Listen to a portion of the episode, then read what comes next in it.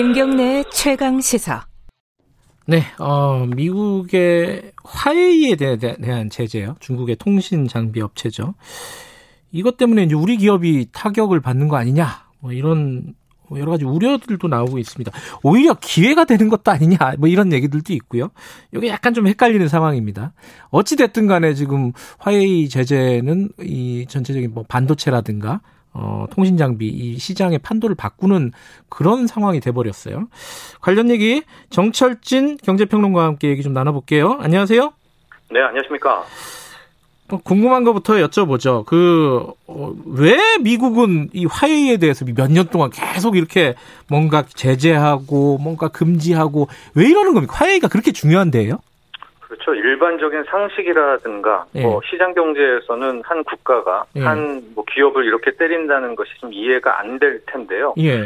기본적으로 미국은 화웨이를 민간 기업이라고 보지 않습니다. 그러니까 극단적으로 말하면 중국의 군부, 뭐 나아가 중국의 공산당이 주인인 회사다. 음. 이렇게 생각을 하고 있거든요. 이 정확하게 안 알려져 있죠. 그 소유 구조라든가 이런 것들이. 그죠? 예, 맞습니다. 음. 뭐 상장된 회사도 아니고요. 네. 그리고 뭐 자체적인 정보 시스템을 통해서 그동안에 화웨이가 여러 형태의 기밀 유출이라든가 음. 이런 행태를 해왔다라는 음. 뭐 이제 자체적으로 미국 음. 내에 강한 뭐 증거와 신념을 갖고 있는 것 같습니다. 그래서 네. 심지어 트럼프 대통령은 뭐 트위터에서 화웨이를 스파이웨이 뭐 이렇게 부르고 있지 않습니까? 아, 스파이웨이. 그렇기 때문에 예, 예. 결과적으로 화웨이라는 기업은 용납할 수가 없다. 그러면서 음. 상무부 제재까지 이어지게 되는 그런 명분을 구축하고 있는 거죠. 근데 뭐 신문들 보니까요. 뭐 그런 식으로 분석을 많이 하더라고요. 이게 5G 어 여기에 대한 주도권을 누가 잡느냐.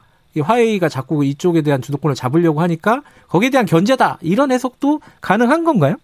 그렇습니다. 이제 음. 화웨이라는 게 크게 두 축이에요. 스마트폰 만드는 회사, 네. 통신 장비 두 개를 만들고요. 음. 스마트폰은 한 2억 대 정도 만드니까 우리 삼성전자랑 1, 2위를 다투고 있는데 예. 핵심이 통신 장비입니다. 예. 그동안에 통신 장비 같은 경우에 시스코라든가 이제 이런 쪽이 있는데 예. 핵심은 이제 세상이 5G로 바뀌었잖아요. 예. 근데 5G 5세대 이동 통신의 통신 장비를 보면 화웨이 같은 경우에는 기술력도 기술력이지만 가격 경쟁력이 엄청나거든요. 음. 그러니까 현 상태로 화웨이가 전 세계를 밀고 나가면 어 다 뭐 수지 타산 맞출 거 아니에요 주판화를 네. 그러면은 이 화웨이의 이 5G 통신 장비를 쓸 수밖에 없는 그런 상황들이 이제 속속 나오고 음. 있고요. 네. 더 중요한 것은 5G라는 것은 아직 기술 표준이 없어요. 그러니까 음. 먼저 많이 선점한 다음에 딱 깃발 꽂으면 그쪽에 아하. 생각하는 스탠다드 표준이 표준이 돼버리기 때문에 예. 아마도 거기에 따른 미중 뭐 5G 패권 이것도 또 하나의 이유가 될 수가 있죠. 그 전부터 사실 말씀하신 대로 미국은 화웨이에 대한 제재를 계속 해왔는데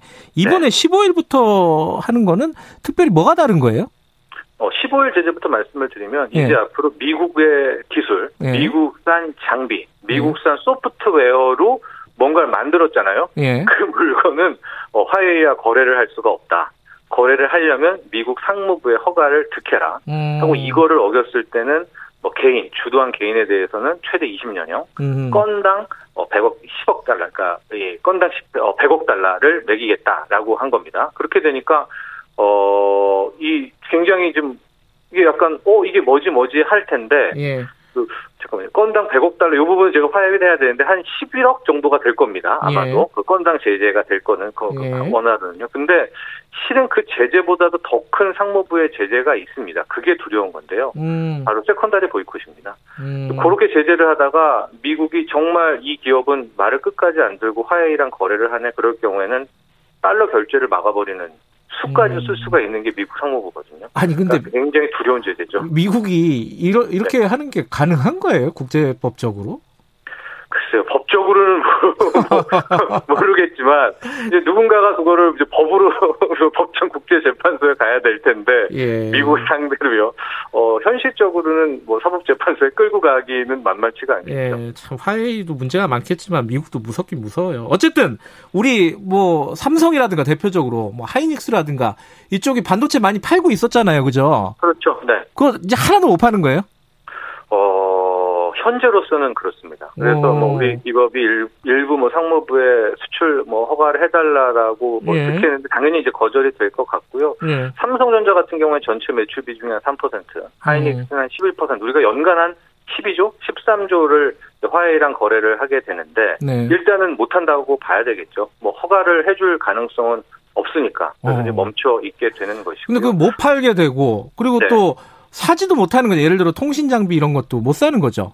그렇죠. 네. 음, 그러면은 서로의 거래가 안 되는 거니까요. 그래 이제 근데 그게 이제 우리한테 위기다 이런 얘기도 있고 아까 제가 처음에 말씀드린 네. 것처럼 그 스마트폰 시장에서 우리가 더 이제 어, 약, 약진할 수 있거나 통신 장비 시장에서 더 우리나라 이제 그 판매량을 늘릴 수 있거나 이런 기회일 수도 있다는데 그 평론가님은 어떻게 생각하십니까?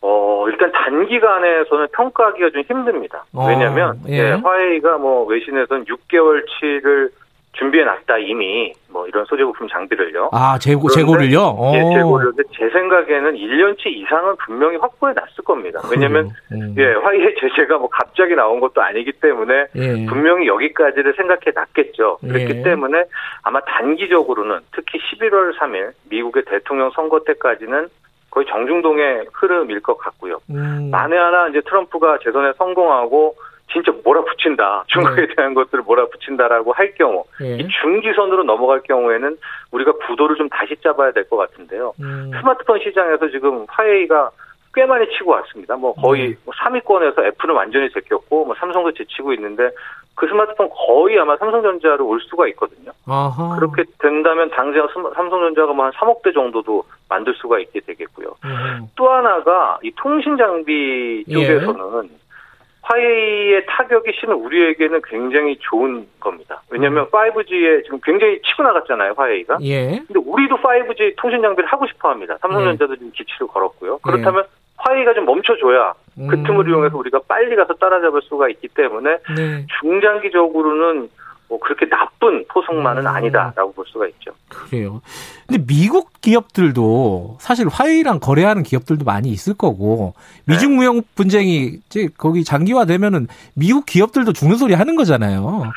이번 그렇죠. 제재에 대해서도 불만이 있을 것 같은데요. 불만의 목소리가 분명히 있을 겁니다. 그런데 예. 예. 전반적으로 지금 어 이 대선 구도가 맞물려 가지고요. 음. 이제 반중 쪽으로 가는 것을 하나의 뭐 트렌드로 잡았다. 이렇게 된 것 같아요. 그러니까 실은 어 트럼프 대통령 누가 봐도 반중이잖아요. 예. 중국이 미국의 이익을 침해하고 있다라고 하고 예. 바이든을 친중 인사 이제 또 이렇게 하니까 바이든이 아니다. 내가 해도 중국의 제재는 할 것이다. 그래서 큰 틀의 미국 내 분위기는 음. 바이든이든 트럼프든 어 중국 쪽에 대한 제재는 거의 한 목소리를 내고 있다 이렇게 네. 보고 있어서 또 예. 그런 미국 내 기업들도 아마 거기에 그냥 발맞추고 상무부에 따르고 있지 않나 또 음. 이렇게 예측해 봅니다. 그 아까 이제 대선 때까지는 정중동의 분위기로 갈 거다. 그러면 당장 네. 중국이 어 그래 우리도 그러면 무역 보복할 거야 이렇게 나오지는 않을 거다라는 말씀이신 거죠? 아 근데 저는 이제 시나리오 두 개로 보죠. 네. 네.